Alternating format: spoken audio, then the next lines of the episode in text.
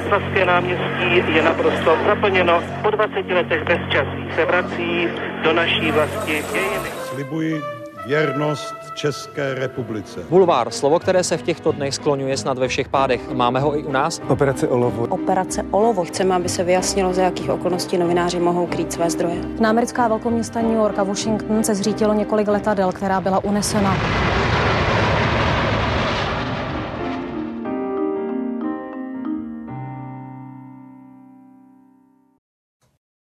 Začínal jako regionální reportér, přes Český rozhlas a Lidové noviny se vypracoval na redaktora a posléze i moderátora televize Prima. Od roku 2014 pak moderoval na České televizi. Předloni ale podnikl podle svých slov kariérní twist a dnes je manažerem řemeslných piv v jednom z největších českých pivovarů.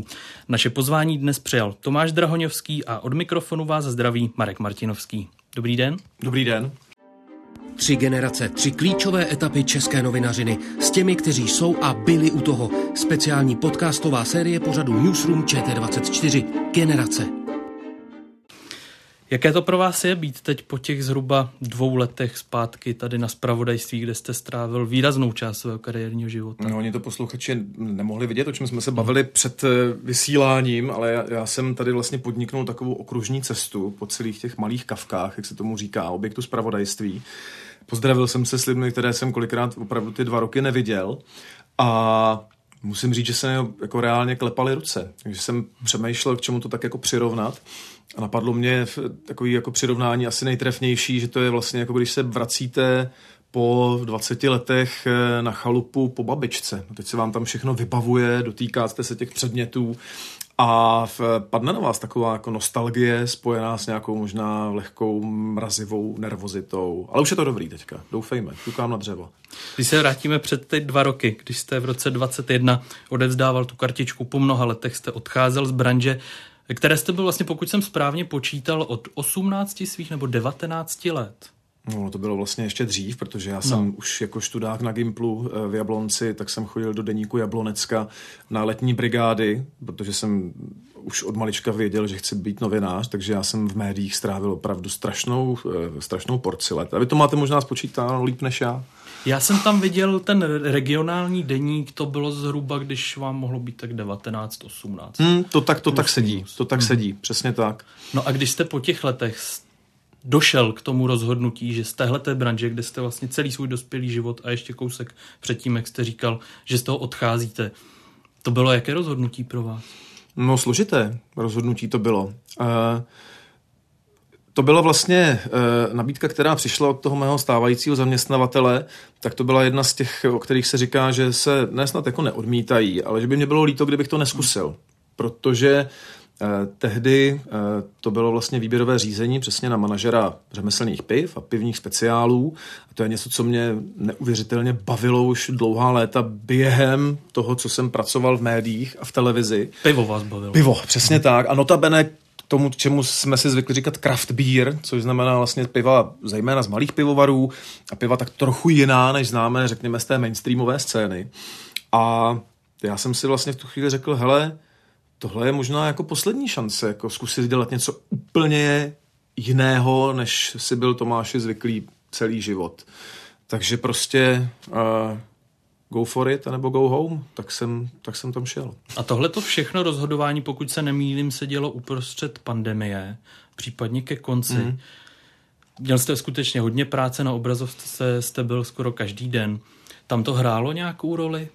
v tom rozhodování? Pandemie u mě hrála roli v několika, několika rovinách, protože se děly ohromné změny v mém osobním životě, eh, rozváděl jsem se v tu chvíli, eh, zároveň eh, i vlastně ke konci, ke konci pandemie, tak ano, bylo to jako náročné i v práci, byla to vyhrocená situace, teďka už jsme to asi les kdo vytlačili z mysli, ale vzpomeňme si, jak vyhrocené názory proti sobě stály eh, příznivci očkování, odpůrci očkování, příznivci nejrůznějších teorií, tu pravdivých, tu nepravdivých. A to všechno vlastně směřovalo na člověka v pozici moderátora, který to musel filtrovat, což samozřejmě ano, fajn, k tomu jsme byli jako moderátoři vždycky vychováváni a je to součást profese, abyste si zvyknul, že to po vás zkrátka stéct musí a zachovat vždycky chladnou hlavu a kamennou Stéct tvář. konkrétně co? Eh, v- Konkrétně to, že musíte být připraven okamžitě reagovat na zjevné nepravdy, musíte být vždycky skvěle připraven, ale zároveň vzpomeňte si, že tehdy útočili politici i na českou televizi jako na subjekt. Že je to česká televize, která podle nich neinformuje pravdivě. Zástupci SPD, ku příkladu, takhle chodili poměrně pravidelně, co si vzpomínám.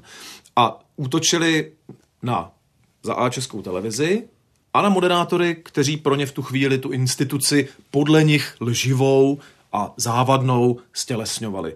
Takže skutečně nebylo výjimkou, když proti vám, tak jak spolu sedíme teď, seděl politik nebo stál, ukazoval prstem a říká, vy lžete, vy z české televize. A ať si to někdo zkusí, si tohleto zažívat každý den pořád dokola. A jak říkám, je to součást práce, ale když v tu chvíli jsem věděl, že možná je tady i něco zábavného, zajímavého, co bych dělat chtěl a tohle to nebudu muset řešit, byl to jeden z argumentů, proč to zkusit. No a to jste si toho jenom tak všimnul, toho inzerátu, nebo jste to aktivně hledal? Hmm, to je otázka. Já čas od času, protože eh, když budu hodně otevřený, tak No. no. já jsem po, po značnou, značnou část své kariéry, a troufám si říct, že tenhle pocit zažívá lec, který novinář, si říkal, co vlastně umím, kromě toho, že dovedu mluvit, že dovedu prezentovat a dobrá, že dokážu třeba rychle syntetizovat informace, které přicházejí. A Trpěl jsem taky leckdy prostě takovým strachem, co by se asi tak stalo, kdyby z nějakých důvodů jsem musel tu novinářskou praxi opustit. A v tu chvíli jsem byl najednou zoufalý z toho, že bych nevěděl, co bych dělal. A proto čas od času jsem si říkal, podívám se, co se třeba stane, když zadám do vyhledávání eh, na serverech, které nabízejí eh, volné pracovní pozice slovo pivo nebo slovo bír. A říkal jsem si, bude to spíš taková zábava. Nikdy jsem se do žádného výběrového řízení nepřihlásil, až do toho momentu, kdy přišla nabídka práce od mého stávajícího zaměstnavatele. No a svému budoucímu tehdy zaměstnavateli, jak jste ho přesvědčil k tomu, že vy jste ten člověk pro tu manažerskou práci? Člověk nepochybně s velkou televizní zkušeností, ale manažerskou, nevím, vy jste tedy dělal editora, Ne, ale... ne. Já jsem, editora no, jsem dělal editora historicky, dělal histo- no, ale no, no. za mě po, po zkušenostech samozřejmě teďka úplně hmm.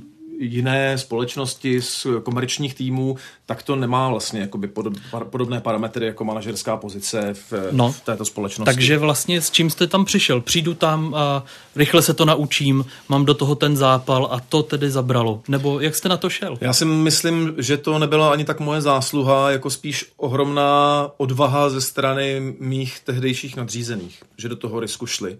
Že viděli člověka, který má vášeň a zároveň, který má nějaké predispozice se rychle zorientovat. A troufám si říct, že tohle to vlastně byly jediné dva atributy, které tehdy rozhodli, že se v tom výběrovém řízení upřednostní externí kandidát, a.k.a. já, než třeba někdo, kdo má větší zkušenosti.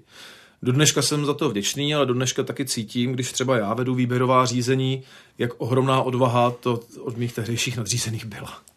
No a kdy třeba nastal ten první náraz, kdy jste skutečně došel k tomu, že třeba nemáte ty zkušenosti, který mohl mít třeba kandidát, který už byl v té branži víc zajetý. Vy jste tam přišel jako novinář a pr- předpokládám, že je to stále proces učení. No i po dvou letech, hmm. samozřejmě. Jo, I po dvou letech jsem člověk narazí na něco, s čím neměl zkušenosti a může to být třeba termín, jo, že nevíte, o čem ten člověk najednou mluví, ale je potřeba, abyste to rychle zjistil a zařadil do svých pracovních rutin, protože jinak by se celý projekt, který třeba vedete, zhroutil. Takže v tomhletom smyslu ty nárazy začaly přicházet hned první dny, protože eh, člověk, který dělá v komerčních společnostech už od studentských let, řekněme, tak dobře ví, jak tam vypadají ty ways of working, ty pracovní procesy, že se musí někomu prezentovat, že se musí vycházet z nějakých insightů k tomu, abyste utvořil projekt, že musíte spolupracovat napříč celou firmou s, různý, s různě zaměřenými týmy. To jako novinář nezažijete běžně. Eh, A já, protože jsem na, manažer, na, na manažerské pozici předtím nepůsobil, tak každá minuta v prvních dnech pro mě byla tak trochu šok. To říkám naprosto otevřeně. A proto ta odvaha mých nadřízených. Ťukám na dřevo, snad už to jde. A teď zpětně, jak si to vyhodnocujete? Je to výhoda jít z novinařiny s tím mindsetem, který máte ještě z denního kontinuálního zpravodajství. Hmm. Každý den se děje trošku něco jiného, když nějaká návaznost tam je. Teď se musíte soustředit na dlouhodobé projekty, předpokládám, navíc řídit ty lidi. Byla ta novinařina, ten dosavadní modus té práce pro vás spíš překážkou, nebo vám to třeba i něco přineslo do té budoucí kariéry? 50 na 50. E, ta překážka určitě spočívala i v tom, co jste zmínil, v tom časovém rozložení. Když člověk řeší v kontinuálním vysílání vteřiny a minuty, tak pak není úplně jednoduché si představit mozek na to, aby řešil měsíce a roky. E, ale jedna velká výhoda tedy určitě byla, a to schopnost pružně reagovat a hlavně schopnost se rychle učit. Protože to je vlastnost, která pro televizního moderátora je nepostradatelná. Každý den, jak jste říkal sám, přichází něco nového a vy se musíte ponořit do zdrojů a okamžitě začít vstřebávat myšlenky a znalosti, které potom zasazujete do matice vědění, kterou použijete. Takže e, i proto jsem možná měl předpoklady se rychle aklimatizovat. Trošku jsme to naznačili, že celý profesní život jste strávil v novinařině.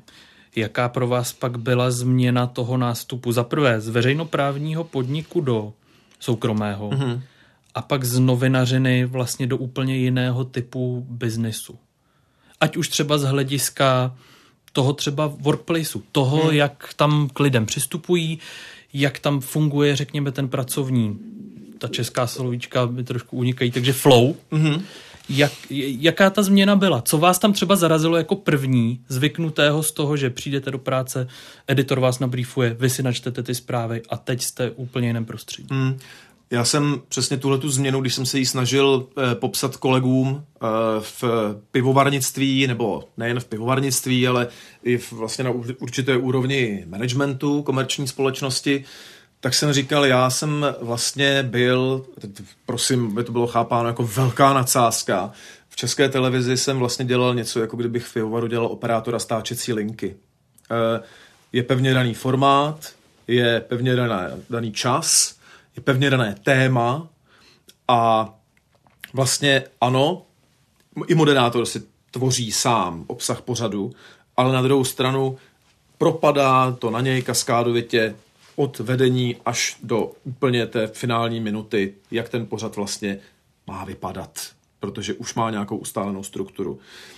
Potom v komerční společnosti, ale na určité úrovni vedení, už si musíte sám organizovat čas, sám organizovat lidi, sám organizovat schůzky, jenom velmi málo se stane, že vám někdo dá přesný návod, jak postupovat, notabene v inovační pozici, kterou já vlastně zastávám, tak tam ty nové cesty si musíte prokopat a je to vlastně, je to vlastně, eh, jak se říká lidově, eh, nebe a dudy, skutečně. Takže kdybych měl popisovat úplně všechny změny, bojím se, že bychom tady byli velice dlouho. Vy jste říkal, že i děláte teď nábory jako vedoucí hmm. tedy sekce kraftových piv. Když u vás začínají ti noví zaměstnanci, trošku se totiž chci dostat k té tomu rozdílu toho prostředí firemního. Mm-hmm. Když začíná člověk v novinařině a když začíná člověk u vás v podniku, jsou tam právě v... a ta branže novinářská je poměrně, je to malý rybníček, asi lidé fluktují mezi mm-hmm. různými redakcemi tohle to jiné prostředí, jaký tam vnímáte rozdíl u těch lidí, který tam, kteří tam začínají?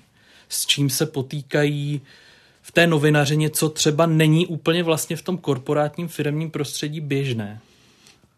Tady možná je potřeba upřesnit ještě jednu věc. Já mhm. v tuhle tu chvíli eh, za sebou nemám třeba přijímání lidí na ty velmi juniorní pozice specialistů, což by mohl v televizním prostředí být třeba redaktor zpravodajské směny. Nabíral jsem kolegy na seniornější pozice a v tu chvíli, když, takže řekněme, na mm, už, už lidi, kteří dokážou třeba vést, dokážou samostatně zpracovávat projekty. Těžko hledat asi novinářskou analogii v tomhle případě. A tady ten rozdíl bych spatřoval zejména v tom, že pokud hledáte televizního novináře, tak hledáte vlastně člověka už třeba s televizní zkušeností nebo s novinářskou zkušeností, a nejdete jenom, řekněme, po obecných skills, po obecných schopnostech. Protože televizní práce je velmi specifická, i v rámci novinařiny a proto by bylo asi velký risk nabrat někoho s úplně jinou zkušeností s tím, že nakonec z něj bude dobrý televizní novinář. Neříkám, že se to nestává, ale je to poměrně, poměrně vzácná věc.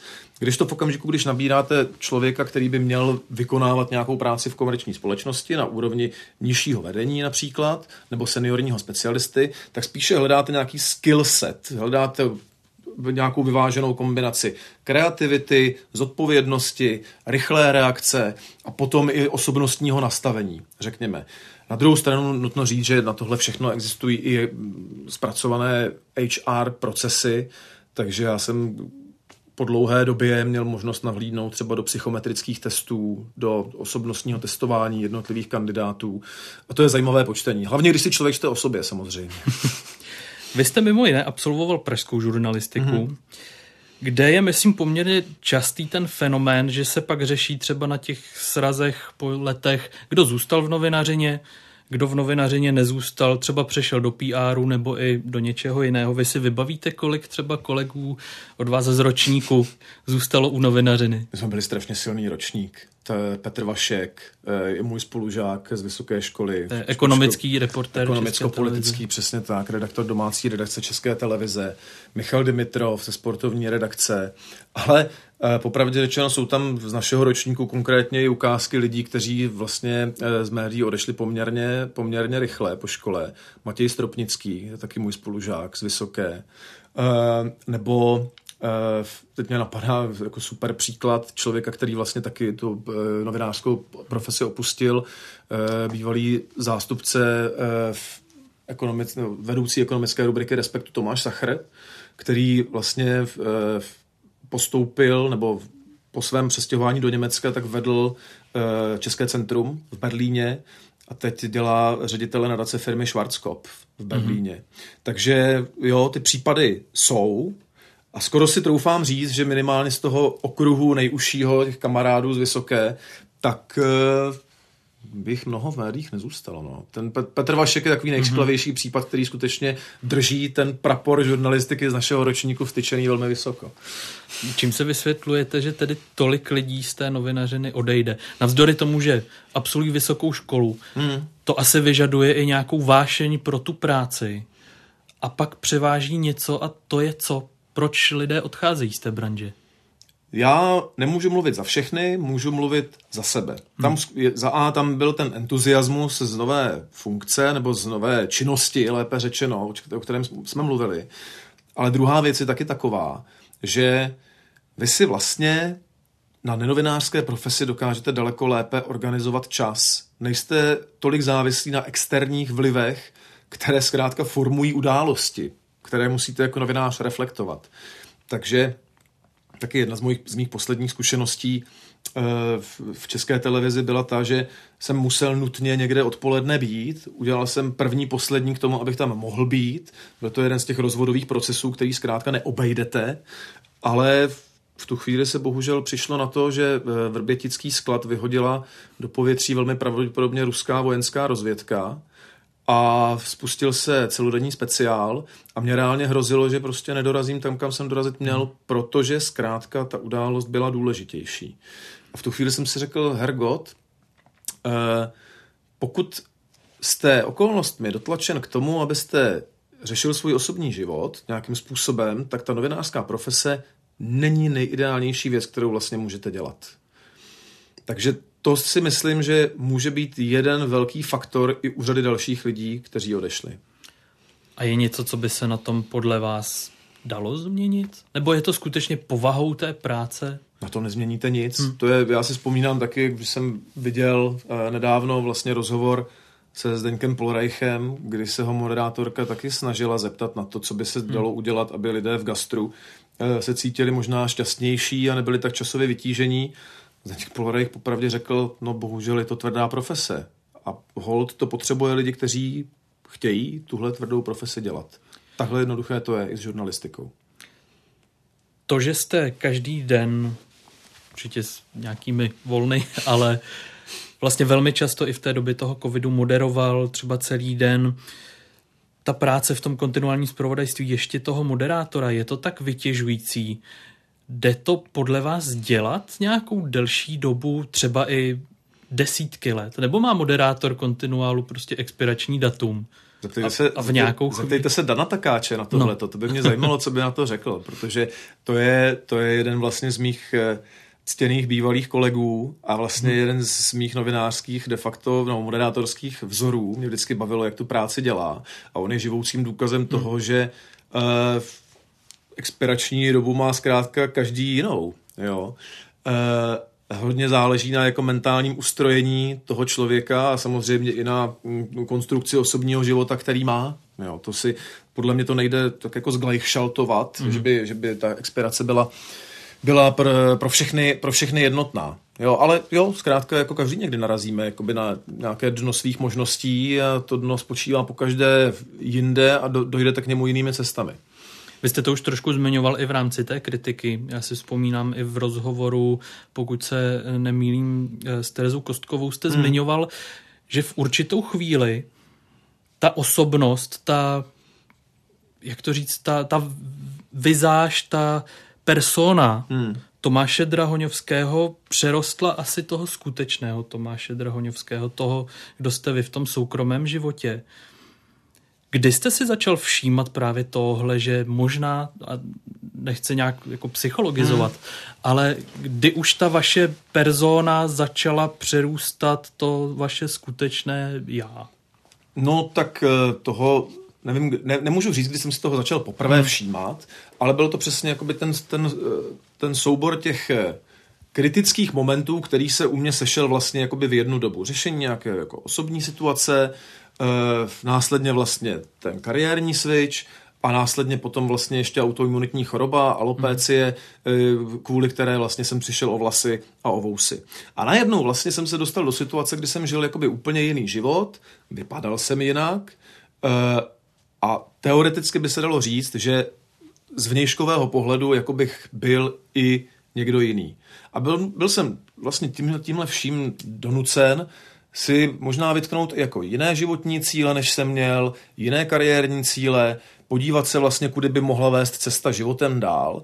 A já jsem najednou zjistil, že, že vlastně pořádně, pořádně nevím. Jo? Že vlastně nevím, eh, co mám rád, nevím, jako, co mě baví, protože jsem byl tak strašně fokusovaný na to, abych byl skvělý moderátor, vždycky dobře vypadal, uh, aby jsem byl vždycky objektivní, nebyl nikým napadnutelný, vlastně vyhověl většinovému vkusu, že jsem najednou zjistil, že jako moc osobnostních charakteristik mě nezbylo, proto abych mm-hmm. si nově definoval nějak jako svůj další životaběh. Takže to byla tíha prestiže toho vašeho místa, které jste v tou dobu měl. Jestli byste mohl nějak přiblížit hmm. ten proces, vlastně, kdy skutečně jste si začal říkat, je důležité, jak vypadám na tom obraze, jak vlastně se připravuji, abych byl objektivní a to vaše soukromé ten váš soukromý život možná šel trošku víc stranou tomu, abyste byl skutečně tím modelovým moderátorem hmm.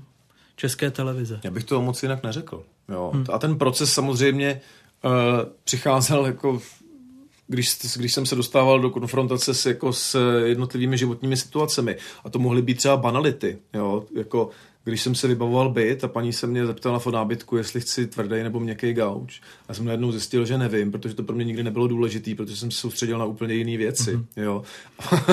jo, což je samozřejmě z, z toho velkého penza těle těch jako situací je to spíš opravdu taková jako úsměvná věc. Jo.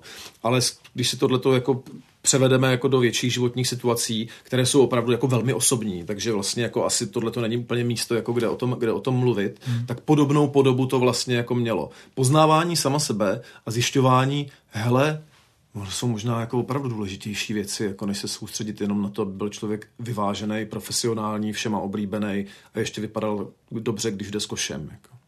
Vy jste na českou televizi přecházel v době, kdy Martin Veselovský, Daniela Drtinová odcházeli dělat svůj vlastní projekt mimo DVTV. Přecházel jste z televize Prima. Mm-hmm. Ta změna pro vás byla jaká? Vy, když jste byl na té primě, moderoval jste hlavní spravodajskou relaci s Terezí Tománkovou, pokud mm. se nemýlím. Tehdy ještě se jmenovala jinak, tehdy ano. Ještě... Kašparovskou. Ano, ano. Tam jste tu práci vnímali jak?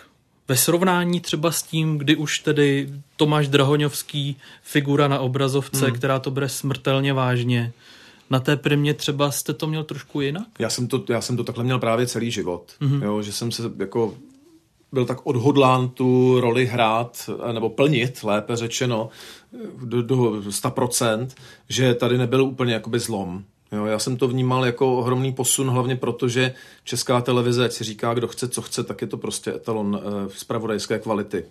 Pro mě stále.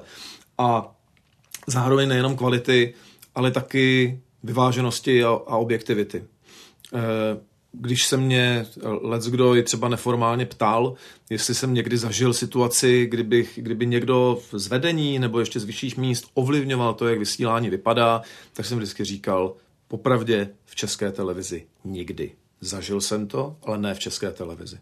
Mm-hmm. U toho asi zůstaneme? Já jsem to, já jsem to i vlastně ventiloval, když mm-hmm. vlastně relativně nedávno, eh, myslím si, že v Respektu, v Respektu o tom psali, když, eh, když vlastně v televizi Prima ještě pracovala jako šéf-redaktorka Jitka Obzinová a provalil se takový ten skandál, kdy na velké poradě eh, tak trošku jakoby briefovala redakci o tom, jak má referovat o eh, tehdy uprchlické krizi. Tak musím říct, že tahle ta situace pro mě nebyla neznámá historicky, přesně z televize Prima. Potom, když se vrátíme ještě k tomu, jak moc vás ta práce pohlcovala, jak moc času jste věnoval, kromě té přípravy, řekněme, v pracovní době, té přípravy i v tom soukromém čase, který jste měl, protože ono asi pro každého novináře je mm-hmm. těžké odloučit a najednou vypnout, nebudu vnímat, co se děje, respektuju svoje volno. To bývá občas problém. Jak jste to, to, jak jste to měl vy? To, to, no. to právě je jedna z těch charakteristik hmm. té práce, o které, a já teďka mám strach, aby na konci toho podcastu teďka všichni ne, ne, nepropadli depresi, že uh, novinařina je to nejhorší řemeslo, které můžete dělat. V žádném případě. Je to fakt nádherná práce, mm-hmm. díky které poznáte spoustu lidí. Uh, a přináší to jako spoustu benefitů, jako jak osobních, tak prostě zkušenostních. Jo. To o tom není vůbec žádná pochybnost. Ale ano, na té druhé straně je ten fakt, že pokud chcete tu práci dělat dobře, musíte jí hod obětovat i velkou část svého osobního času.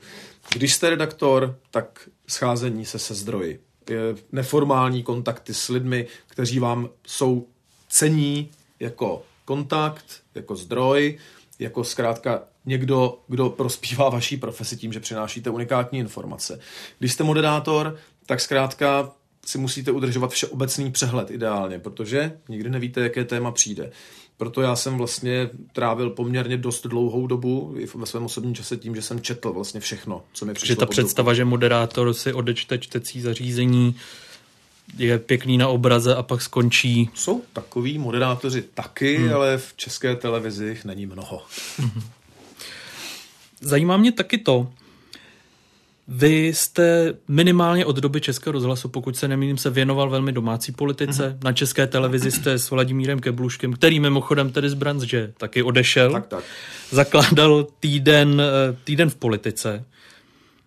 Takže jste v té politice musel být ponořený taky takřka každý den. Drží... Teď už mě z tohohle neskoušejte, to by dopadlo strašně špatně. Ale drží, drž... takže si to nedržíte, nesledujete už to tak intenzivně, jako jste to sledoval no, tehdy. Tak intenzivně no, no, určitě no. ne, ale musím říct, že mě politika baví pořád. Hmm. Jo. E, teď jako nemám už čas číst každou politickou zprávu, ale udržuju si povědomí, aspoň základní poslechem těch jako základních politických podcastů, které vycházejí hmm. na české scéně od ctěných kolegů, které vlastně všechny osobně znám, takže vím, že jim můžu důvěřovat. A, a, ale už je to pro mě zábava. Už to prostě není taková fatální záležitost. A nemáte trošku to svrbění, když se, když se dějou skutečně zásadní věci, ať už třeba domácí, v domácí politice toho velkého charakteru, třeba konsolidační balíček je teď hmm. velké téma, ale i třeba mezinárodního začátek války na Ukrajině, nebo právě když byla v plném proudu eh, pandemie. Máte třeba to svrbění, že byste se chtěl zase do toho víru, toho dění, toho aktuálna zase vrátit? No jsou dvě uh, události, nebo dva typy událostí, kdy to svrbění mám. A to jsou volby mm. a jsou to velké politické uh, sněmy.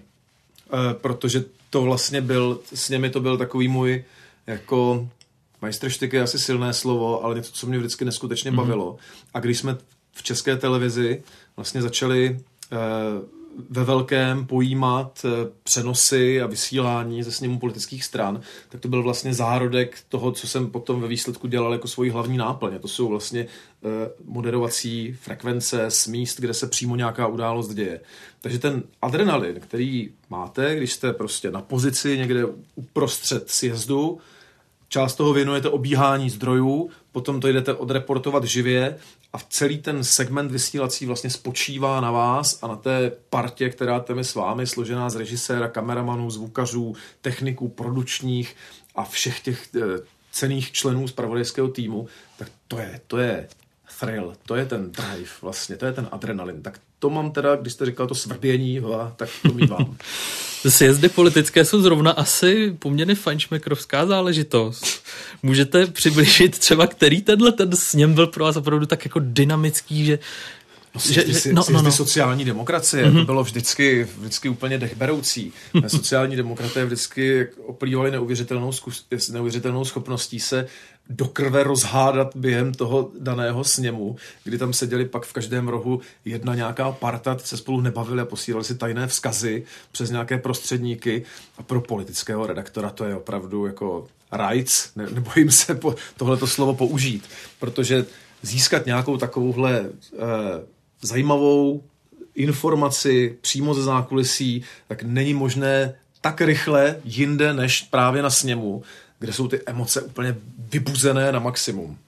Pochopil jsem správně, že tyhle ty výjezdy na ty sjezdy byla nějaká novinka, která začala v době, kdy tedy v, tak, v takovém tom měřítku, které to mělo s těmi externími moderacemi, pokrytím asi celodenním. To bylo něco, co začínalo v rámci tedy době vašeho angažmá. Přesně tak, já jsem totiž, já jsem totiž uh, na konci, nebo postupem času získal takovou poměrně jakoby unikátní roli, protože uh, blahé paměti bylo zvykem, že moderátor moderoval hmm. většinou ve studiu a ven do terénu jezdil třeba vstupář nebo redaktor, ale já jsem vlastně, protože mě vždycky živé vstupování bavilo, tak jsem se hodně snažil, aby mě tohle to zůstalo zachováno, i když jsem už začal zastávat tu roli moderátora.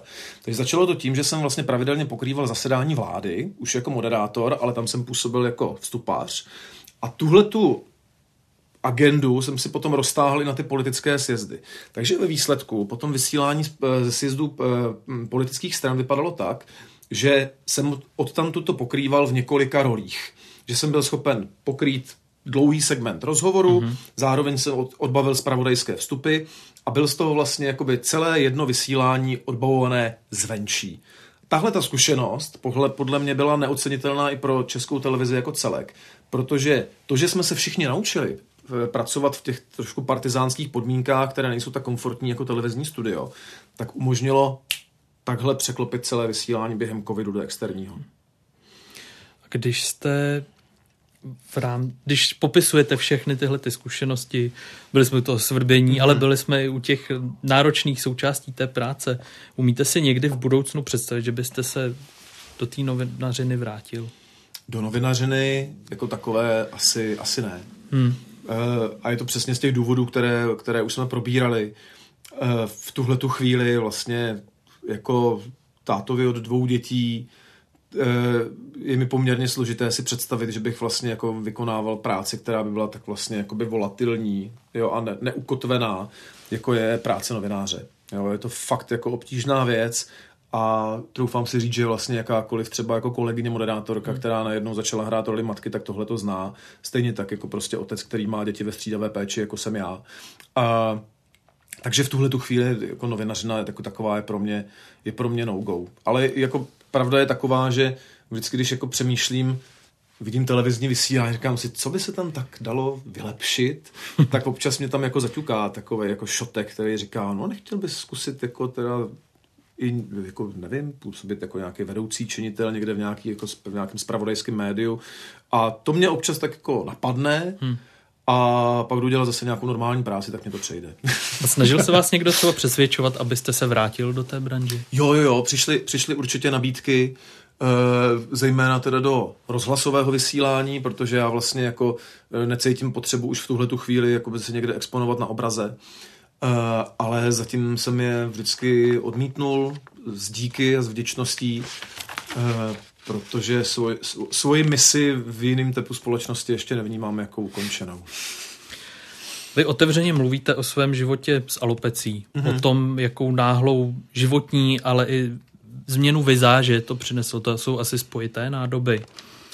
Byla tam, já jsem si totiž v rámci toho, když jsem pátral vlastně po tom vašem přechodu do pivovarnictví ze spravodajství, eh, kde byla vlastně ta kauzalita, jestli to, že najednou se váš zdravotní stav začal takovýmhle způsobem proměňovat, bylo třeba i motivačním faktorem odejít z práce, která je takhle vizuálně exponovaná. Mm-mm, já jsem odcházel do pivovarnictví ještě za staré vizáže, mm. za původní vlasaté a celá tahle ta změna vlastně přišla až jakoby postupem času. E, takže to tam, to tam roli nehrálo, ale jako pravda je taková, že jako v okamžiku, když, e, když jako cítím, že vypadám jinak, než když jsem byl vizuálně exponovaný, tak to jako snižuje moji motivaci potom hmm. jako přemýšlet o tom, že bych třeba ještě někdy moderoval. Víte, jak dlouho trvá napudrovat takhle jako celou hlavu? Neuvěřitelný. no, to mě totiž zajímá, kdyby se ty okolnosti, kdyby je kdyby, mm-hmm. ale kdyby ty okolnosti se vyvinuly tak, že do toho pivovarnictví nejdete, zůstanete moderátorem, mm. najednou přijdou tyhle ty úplně zásadní proměny životní. Umíte si představit, že byste, když jste si procházel tímhletím náročným obdobím, že byste u toho ještě moderoval, že byste u toho zůstal? Bylo by to náročný, určitě. Jo. Uh protože já jsem vlastně, nebo jako osobnostně náročný, řekněme, osobně. Eh, protože já jsem řešil vlastně i to, jak mě bude přijímat okolí a to vlastně i to nejbližší, třeba právě moje dcery, ku příkladu. Eh, jak se jako změní jako vnímání společnosti, mě, eh, což jako taky bylo kvůli tomu, že jsem zažil pár jako polozábavných historiek, kdy jsem dostal nabídku na moderování nějaké akce. Ještě nebylo veřejně známo, že vypadám jinak a já jsem říkal, no jako OK, přijdu, samozřejmě rád to udělám, ale asi byste měli vědět, že trpím alopecí a tím pádem nemám vlasy, nemám vousy, nemám řasy, nemám obočí a tím pádem vypadám asi trochu jinak, než čekáte. A ten dotyčný, ten klient říká, no tak dobrý, to je v pohodě, naopak, aspoň to bude trochu inkluzivní. Říkám, jo, aha, fajn, takže takhle se vyvinulo jako vnímání mě jako profesionála, že jsem jako dobrý pro odškrtnutí inkluze, ale uh, už třeba ne tolik jako pro své vlastní schopnosti. Takže ano, je to poměrně dobrá otázka, jak bych, jak bych to cítil. Naštěstí jsem před tuhle otázku nebyl, nebyl postaven přímo. A myslíte si, že televize by přijala takovouhle změnu na obrazovce? A teď nemyslím třeba kvůli jenom vedení, ale diváci hmm. umějí být poměrně konzervativní. Tady, Zmi- no. tady by určitě bylo potřeba, aby se vedení za takovouhle situaci postavilo. A já mám důvěru v to, že tehdejší vedení, eh, třeba v čele s Petrem Mrzenou, takže by toho schopno bylo určitě. Ale jo, jako je, to, je to komplikovaná situace, protože v ten okamžik přesně se začnou jako ozývat lidi a ne nutně zlé, ale zjišťují, co se děje, proč se to děje, jestli ten člověk není jako nemocný nějak vážněji a podobně můžou mít pochybnosti o tom, jestli je schopný tu profesi vykonávat stejně na 100% jako předtím. Takže jo, každý musí zvažovat jako přínosy a náklady samozřejmě takového rozhodnutí, ale já věřím, že by to dopadlo dobře. A ten přístup lidí obecně k vám se změnil se změnou té vizáže? Ne, ne, ne. ne. Víceméně, víceméně to je to, co se snažím vždycky komunikovat, že ten hlavní problém si člověk dělá většinou v hlavě hmm. sám. Jo.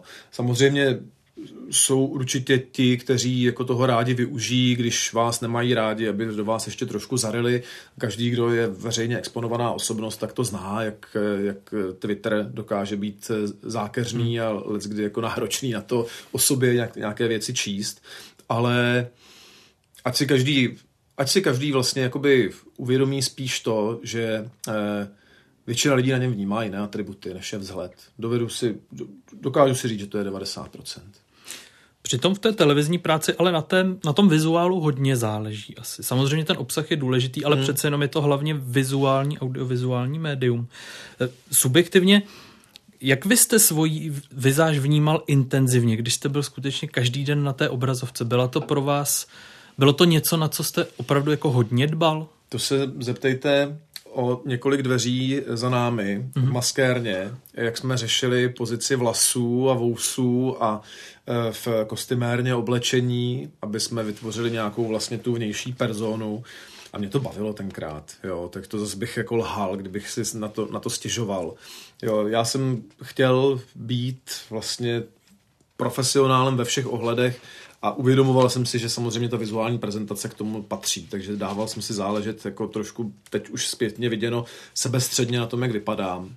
Ale troufám si říct, že podobně jako i blízké okolí vnímá hlavně jiné vlastnosti než vzhled, tak ve výsledku i divác, i pro diváky není ten vzhled jako alfa a omega. Jmenovitě v médiu veřejné služby, jako je Česká televize. Myslíte, že u vás, jako u novináře, může třeba ten důraz na to vizuálno byl víc otázkou nějaké dobrovolnosti, než třeba by to mohlo být u kolegyní? Těžko říct. Jak já jsem byl, já jsem býval poměrně slušný narcis, takže, takže to jste řekl hezky, já bych to řekl spíš takhle. takže nevnímáte tam, že by tam byl, řekněme, nějaký rozdíl v těch požadavcích. A teď nemyslím třeba jenom v české televizi, mm-hmm. ale třeba i v soukromé televizi Prima nebo i v jiných médiích, že tam třeba jsou, byly kolegyně u vás nějak... Zažil jsem, pravda, no, no, no. ale ne v české televizi mm. opět že eh, se jako intenzivně řešilo v rozdělení moderu, moderujících dvojic u spravodajské relace, která z těch žen bude hrát roli blondýny a která z těch žen bude hrát roli brunety.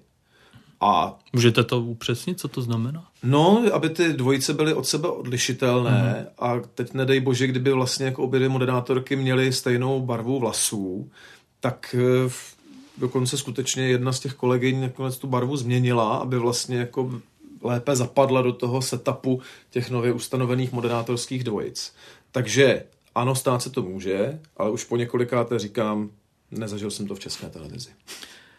Ještě mě zajímá jedna věc, když jste moderoval na české televizi, už se nějakou dobu i v hlavní spravodajské relaci modelu, moderuje solo, mm-hmm. to jak televize Nova, tak i Prima drží ty dvojičky. V čem tohle byl rozdíl podle vás? Co se vám moderovalo lépe? Je lepší ten tandem, nebo to, když, se, když jste vlastně trošku kočím toho vysílání jenom vy? No, pro mě vždycky moderování ve dvojici bylo trošku složitější. Uh, u spravodajské relace, u hlavních zpráv, tak to vlastně není až tak jako závažná věc. Tam prostě máte rozdělené role, ty přečteš tohle, já přečtu tamto. O něco složitější to je v okamžiku, když máte vést ve dvojici rozhovor, tam už skutečně hodně záleží na tom, jak jste s kolegou nebo kolegyní nacítěni vzájemně, jak jste schopní se doplňovat, jak máte kdo rád, jaká témata, takže si je potom jako vezmete tak trošku jako sám pro sebe. Uh, a Samozřejmě na to kočírování je to vždycky o něco prostě složitější. Takže já si troufám říct, že moderování je spíš jakoby soulová záležitost, ale možná do toho promlouvá taky nějaká moje osobnostní nátura. Pane Drohoněvský, moc krát děkuji, že jste přijal naše pozvání. No díky moc, bylo mi ctí a už ani nejsem nervózní paráda. Tento díl podcastu Background ČT24 si můžete pustit na všech podcastových platformách, nově i na i vysílání. A od mikrofonu na Kavčích horách se loučí Marek Martinovský.